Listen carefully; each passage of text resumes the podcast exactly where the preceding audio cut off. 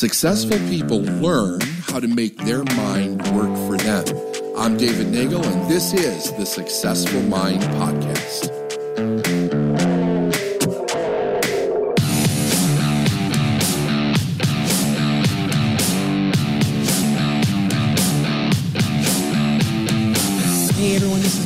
Welcome to Inside the Episode. Today, David and I are going inside the episode titled The Ghosts of Our Past. Mm. Yes, I feel like this is a retelling of Dickens as a Christmas Carol. Yeah, it's a You know, Dickens pattern. It's very, it's a Dickens pattern. I'm gonna run a Dickens perfect. pattern. I'll put Yeah. my I'll put my Dickens hat on over here There that we've got on the shelf. The Ghosts of Our Past. Catchy title and very timely with Christmas right around the corner knocking on our It door. is timely. Yeah. Have you not naughty- Scroogey naughty though. nice? It's not Scroogey. We didn't do any Scroogey in it. No, we did. Not. But it's how nice. to deal with some Scroogey. Are you naughty or nice? What's that? Are you naughty or nice? Depends on who I'm in the room with. there you go.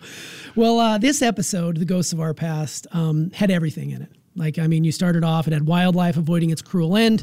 It had a Mutual of Omaha Wild Kingdom reference with shout out to Marlin Perkins. I used to watch those as a kid. Uh, talked about suppressed temper tantrums, which led to road rage, and you even slapped the tables a few times emphatically. So Yes. Where do we start with breaking down this episode? well, I will say this. I feel like the underlying theme for this episode is happiness and how it's inevitably a choice. Would you agree with that? It well, so that's a good question.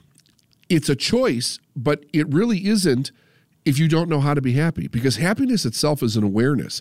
So that's why that's why I started it off with our little nature adventure there, uh, and the direction of Marlin Perkins. The um, the idea is basically this: that nature is in this state of acceptance all the time, and it does have to deal with things like in this in the in the episode, you've got the the cat that's running away from the coyote, um, and it's that's in survival mode, right? So the cat's in survival mode. It's gonna it's going balls out to survive. That's the whole idea. The coyote's hungry. It's in survival mode. It wants to eat the cat, right? But when that's over, they go back to doing whatever the hell they were doing before. You know, I don't know what the coyote was doing. He was probably looking for a cat or something.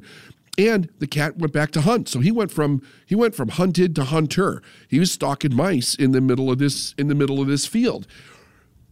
But what's great about this is that the cat did not have to go for 15 years of psychotherapy after it was chased by the coyote. You put a human being in that scenario, you may have a trauma that that, that person never gets over in their whole life. You know, well, think about it. You know, somebody gets mugged, they get raped, they get robbed, they get, they get assaulted in some way, and you hear about how they deal with this trauma for the rest of their life.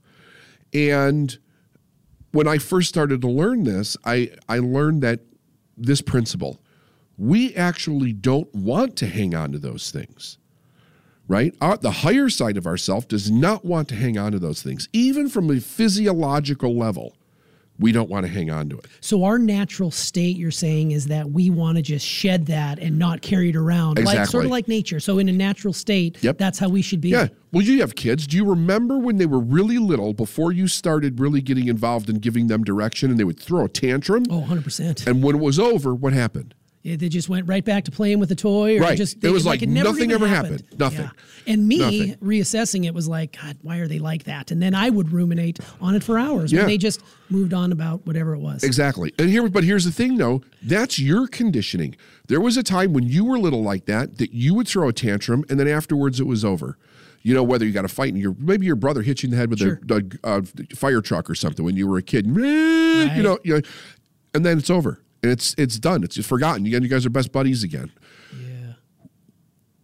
what happens is that the parents then have to start directing the children because it's like, okay, it's interesting the first few times it happens, and then it's happening when mom's on a phone call or dad's on a phone call or it's during dinner or now we're at the mall or we're at grandma's house and everybody's looking at my kid What will they in the middle of, the floor.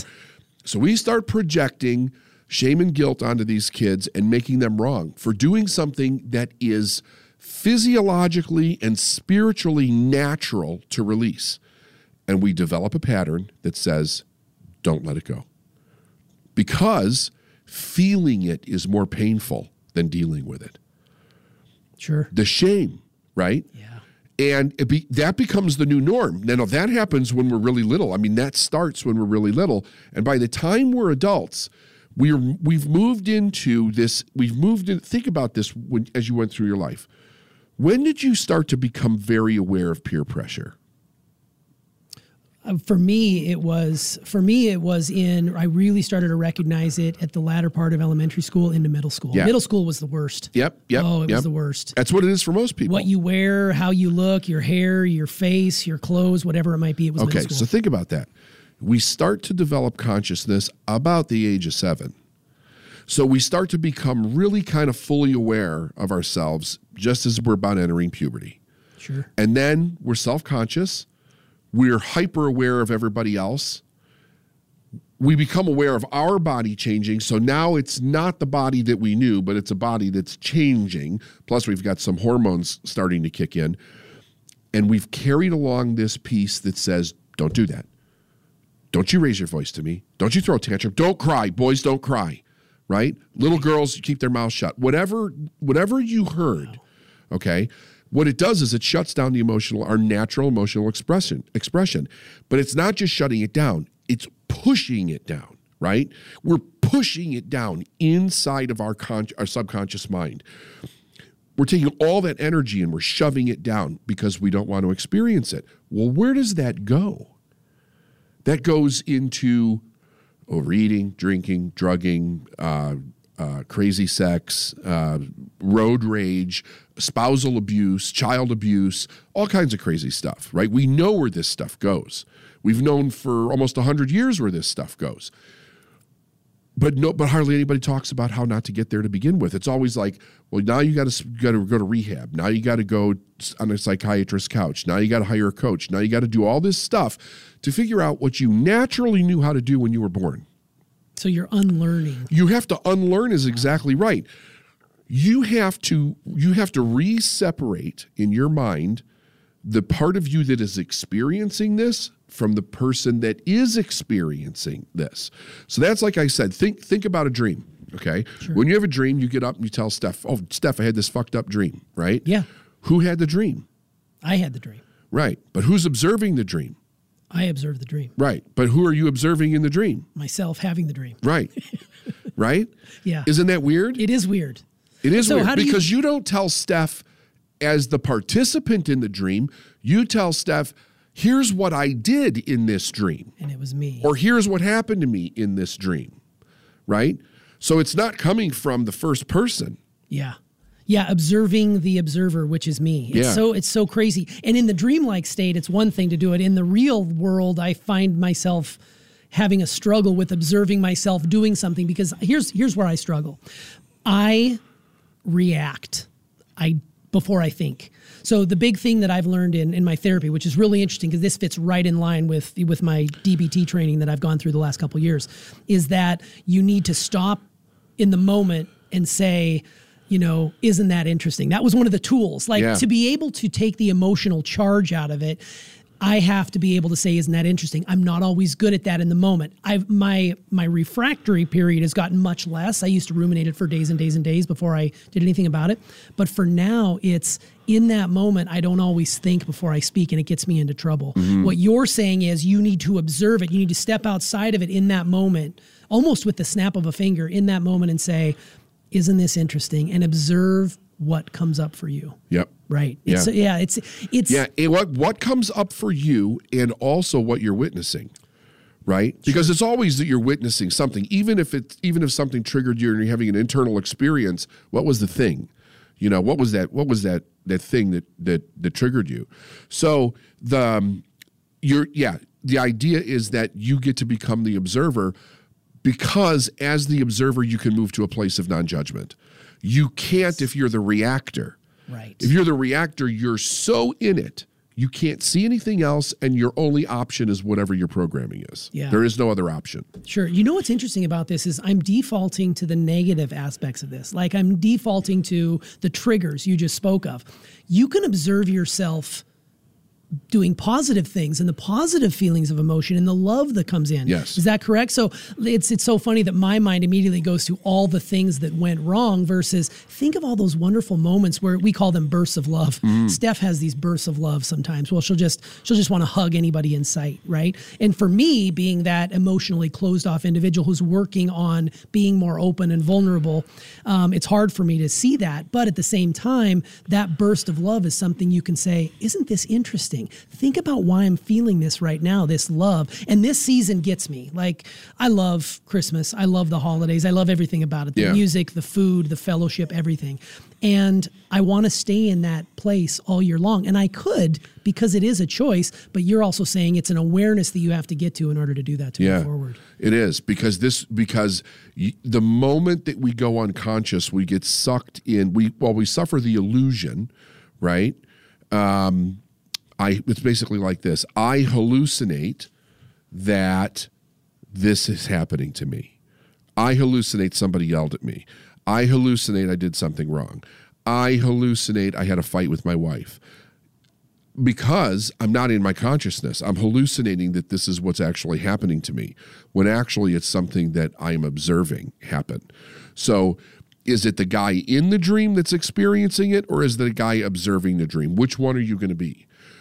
The true self is the guy that's observing the dream, right? Hmm. Because if you think about it, who is this person in us that can do that, right?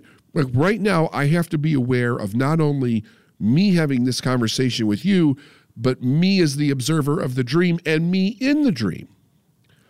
Man, doesn't that make your head just swim? Well, it does at first because your mind, your bot, your mind wants to hold on to what's safe. Like, wait, just forget all that.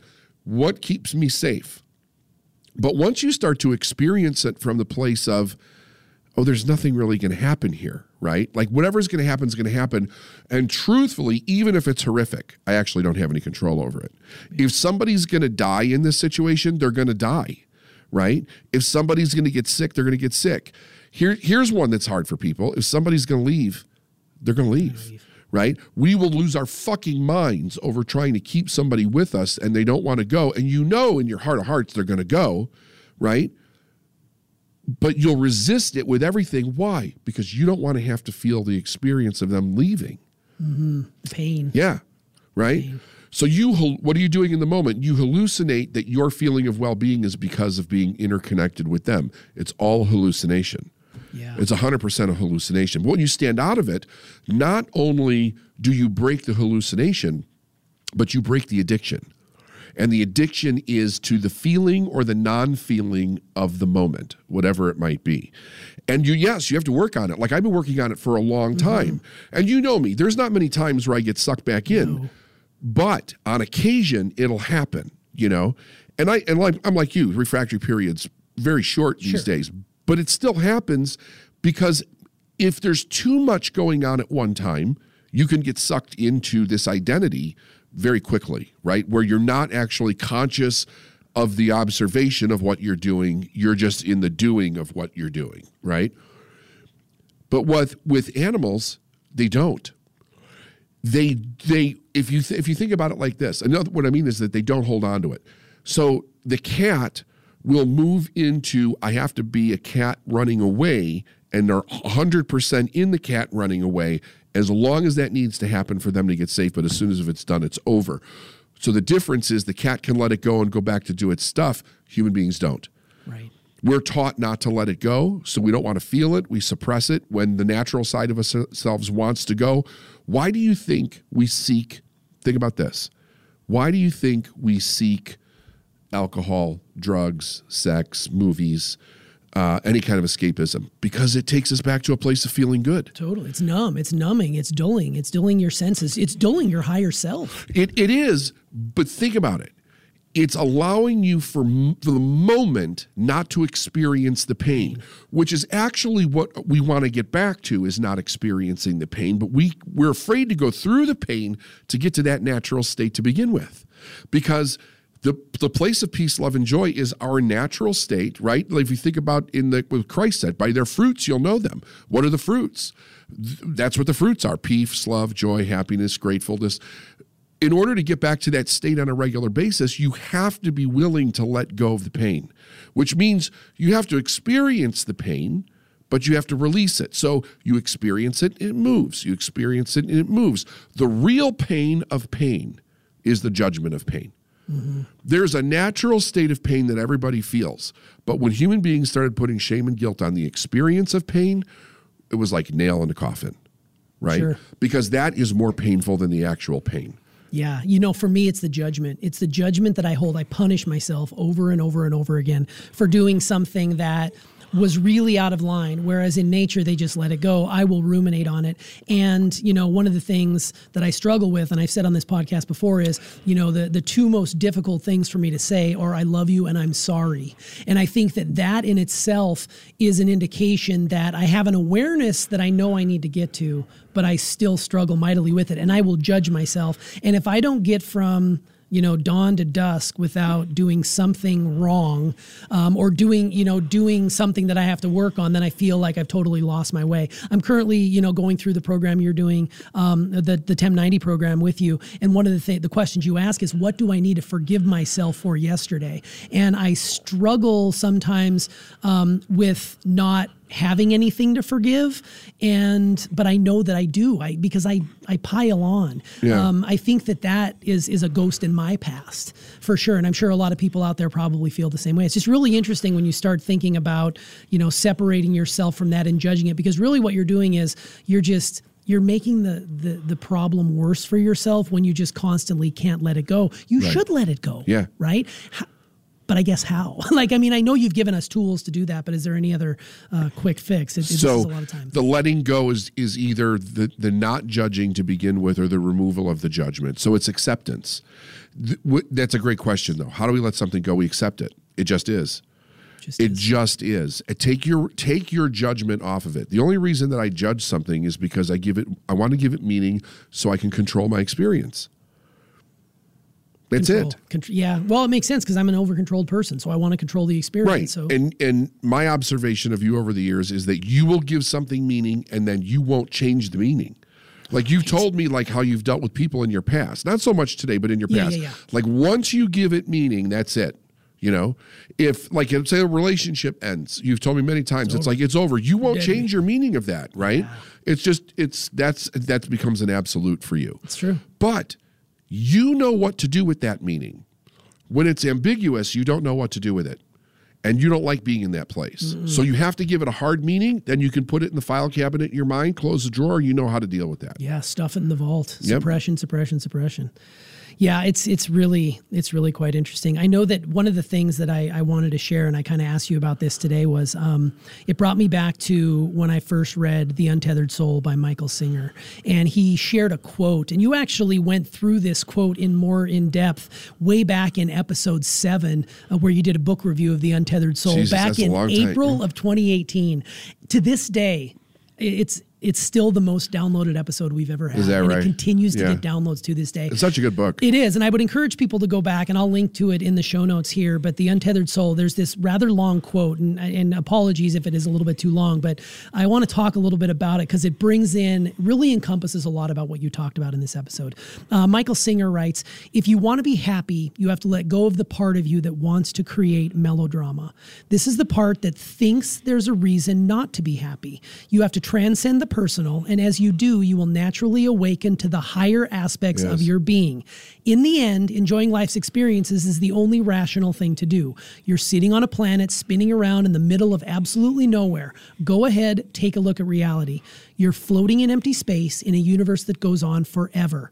If you have to be here, at least be happy and enjoy the experience. You're going to die anyway. Things are going to happen anyway. Why shouldn't you be happy? You gain nothing by being bothered by life's events. It doesn't change the world, you just suffer. There's always going to be something that can bother you if you let it. Yeah that is so powerful because it talks about creating drama. It talks about uh, the suffering. It talks about we're all heading to the same destination. Yeah. And you know, I hear people say that happiness is a choice, and then you said something even better. Happiness is an awareness. It's a state of being. It yeah. is who you are. I just thought that that Michael Singer quote encompasses. It's fantastic. So it's very true. I love it. He's 100 percent right. And you know the the part of the answer to why don't we want to be happy is how many times can you remember in your childhood when it wasn't okay to be happy?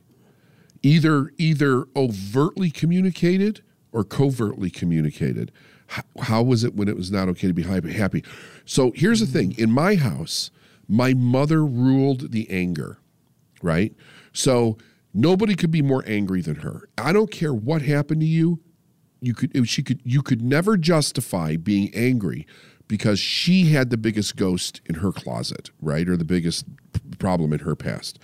However, but because of that, if she was angry, you couldn't be happy. Mm. How dare you right. be happy, right? Match me. Exactly, right? You you should feel sorry for me. Right. Right? You you should be anything but happy. So it was not okay.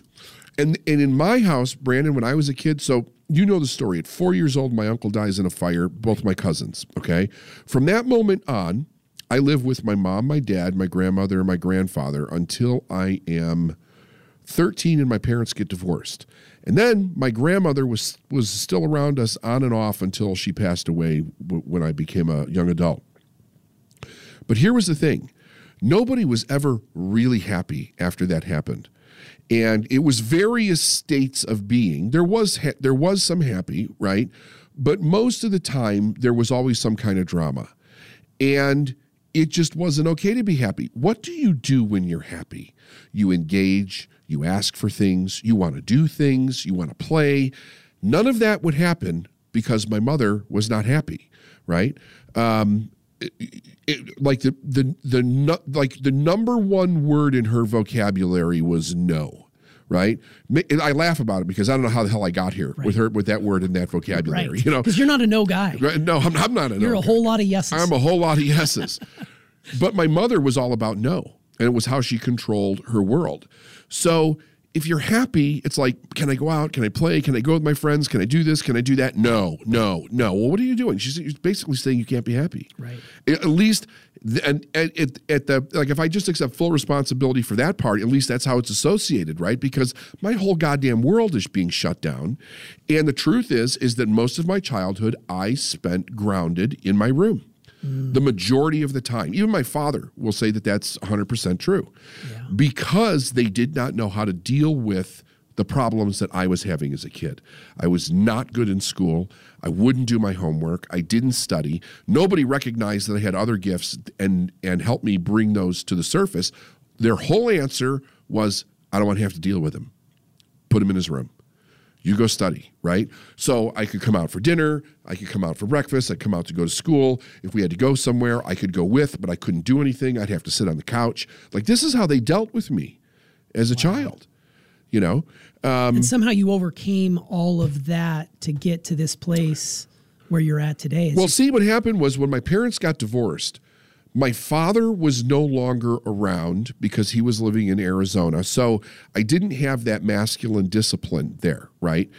I think I would have turned out very different if my dad had been in my life through my teenage years. He was there on the phone, but outside of that, no. So he couldn't really see what anything sure. that I was doing. My mother was gone. Like she was out partying for three years after my parents got divorced. I had all this responsibility. It was my job to run the house, clean the house, get the food, wash the dishes, make the dinner, do all that, take care of my brother. Um, but by the time she came back in, when she got married when I was 16, 17, I was done. Like I'm already a man at that point. Yeah, your independence right? took I'm over. independence. And then it was like my biggest value at that time was freedom.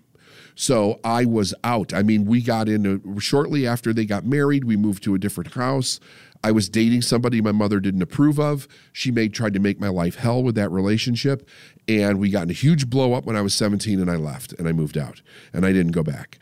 And so then it was go now I'm on my journey. Now I'm really on my journey, right? Which is a completely different story, but through that process it literally went from locked in, locked in, locked in until I found like the squeaky little exit sign where I got out and the exit sign was my parents got divorced because now my mother wasn't there to keep me in my room, right? She couldn't deal with she could not deal with the divorce. She could because she never dealt with the death of her brother. She couldn't deal with me and my brother because we're becoming independent. We're boys. My mother was afraid of male energy. Um, she oh, she was domineering as fuck. So anything that she had to do, it was it was there was no in between. Right? It was. Um, it was an all or nothing situation and most often the time it was it was nothing so the the even though it was incredibly painful at the time me being able to start to get away at 13 and literally be able to hide what I was doing and not all of it was good.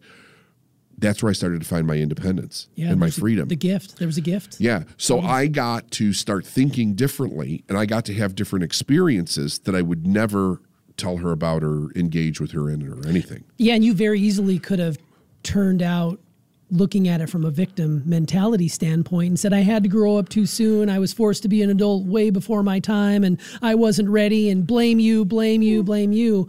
You rather embraced that opportunity to grow. And by the time 17 happened, Yeah. you were able to basically detach the hooks or whatever your mom was holding into and you forged your own independence. Yeah. That's pretty powerful. I would be curious, you know, to bring Dickens back into the fold here, you know, to go visit the Ghost of Christmas Past and look and see was there ever a time, there had to have been a time when your mom wasn't that person. When she was happy when she was joyous when she was i mean and you were way too young when that tragedy happened to be able to see it but i often do the same thing. It'd be- because there was a time i'm sure when my dad was a little boy who was a happy happy young kid and then something happened. I'd love to see that moment because he clearly is not happy to this day is not happy just reeks of just just negative angry energy even though he tries very hard. He doesn't try hard enough in my opinion but he has passed that on to me and i have that. I'm quick to trigger. So i've gone come a long ways but i still have that zero to 60 mentality. So I would love to go back and see a time, you know, you walked me through a visualization where you get to meet you know your your dad or your mom when they're kids such a powerful powerful exercise and to be able to see them knowing that at one point in time they were just kids like you were Yeah. and to give them the love that they deserve because they were just a scared little boy or a scared little girl at Yeah. that time it's just so powerful Yeah, I you know th- there are times I remember when my mother was happy, but one of the things that I also learned about her having a cluster B disorder is that everything's manipulation. So even though there was probably very few glimpses of really true happiness there, I think there were things that would that my mother would go into her own hypnosis where she could feel like she was being happy, but even then it was used to manipulate to get what she wanted. So, um, there was a period of time after I got married and I had children where my mother seemed very happy, but I, I was it it was years later after she died that I found out that she actually wasn't and she was really abusing my brother. So, and my brother never said to me anything in those days, right? So I didn't know that that was going on. He had a whole thing in his going on with his personal family, and I was, you know, we didn't even live next to close to each other at the time. So, and I was busy getting on with my life, and it's not that like we we didn't there wasn't anything wrong between us. We just didn't have a close relationship in those years. So, um, but yeah, I found out afterwards that that she was even snowing everybody the idea that she was acting happy in these certain situations, but she really wasn't because she was being really, really mean to other people. Sure, sure. Well, I, I loved this this episode as we wind this down, and I love that you did share a few of those tools. You know, stopping, observing, you observing, Yeah. and asking Oh, yeah. questions. It's so powerful, Isn't this interesting? And then, of course, ask yourself what's the truth in this, and then stay in that question to allow that higher self to come through. Those are powerful, and I'd encourage people to go back and listen. I think the biggest thing though that you could do with your dad is just accept him for who he is. You know what? I have really made a lot of gains in that, and it, it's hard. It's less hard or less difficult to be around him now, knowing Yeah. that I know what I'm getting now. I accept it because we we want to project this era of you could we can fix them, right? We Right. want to fix things, and I'm I'm over that. Yeah, you want to get past that. If you, I'll bet you something. Let's watch this over the next few years. Mm-hmm. The more, if you can move more and more into acceptance of him, I'll bet you you'll be able to figure out what happened to him. Yeah. You'll see it. You can't see it from your own pain, but if you transcend that pain, you'll recognize what it is. Because you see it, I see you see it, you recognize it in clients that we have in events. You we've had conversations, you know, Mm-hmm. You can see it. So I know you have the insight to see it. You just have to get a little more distance from it. You know, be the observer. Yes. And you'll see it. And I think the day that you see it, I think a lot will Everything's gonna everything's going to change for you. Yeah, I always envision it's so funny whenever you talk about observing me, observing myself. I feel like, you know, those near death experiences where the body floats Yeah. above and you're Yeah. looking down and all these things. It's it's so interesting. This episode was full of ghosts. But now that we find ourselves a few days away from Christmas, knowing that not everyone's embracing happiness, considering the uncertainty that th- this year has brought with it, um, do you have any special message or words of advice to help any unhappy people out there get on the path to choosing happiness for themselves? Yeah, you know, I, and we were talking about this in the in our morning groups um, uh, that we're working with people. It's it's really interesting uh, what's going on in our world right now because of technology and because how technology is misused. People would have the if you look into anything, it appears that the world is burning down around us. And while there is a lot of negativity and pain and suffering out there, it's not all of that. It really takes a conscious effort to find something um, that is good that's happening. But I guarantee you, those things that are good that are that are actually happening out there. I- My advice is always to think about how can we be a contribution to somebody else's life. I know people are stuck in the house this year. Um, there's some people are it's a blessing and a curse for everybody. Some people are with their family and they just would love to get the fuck away but they but they can't. Some people are missing their family terribly because they haven't been able to be, been, be with them since march. Ask yourself take somebody and say how can i contribute? Don't look to get anything back. Just look to give because it's in our giving that we separate ourselves from the, when we're trying to get we're in need you know we're in need when you just give from your soul that's that's a place of peace love and joy i mean that's what the great teachers have always taught us That's the perfect way to end. And I'm going to close out with one of your favorite quotes, and it's by Joyce Meyer, which was also mentioned in the previous podcast. One of the greatest lessons I've learned is that you can't be both selfish and happy. The truth is, you can't be happy if the center of your life is you. Be determined each day to do at least one thing for someone else that makes their life better. Give a compliment, give something away, take the time to listen, open a door for someone, let someone go before you in line at the store. Just give. beautiful It's so freaking Beautiful. Well, I'm going to take this time to say, on behalf of David and myself here at the Successful Mind Podcast, we wish you peace and love and joy during this season. And um, I so love you, David. Thank you so much. i love you too brother All right. We'll see you next time on the Successful Mind Podcast. Thanks for coming inside. yeah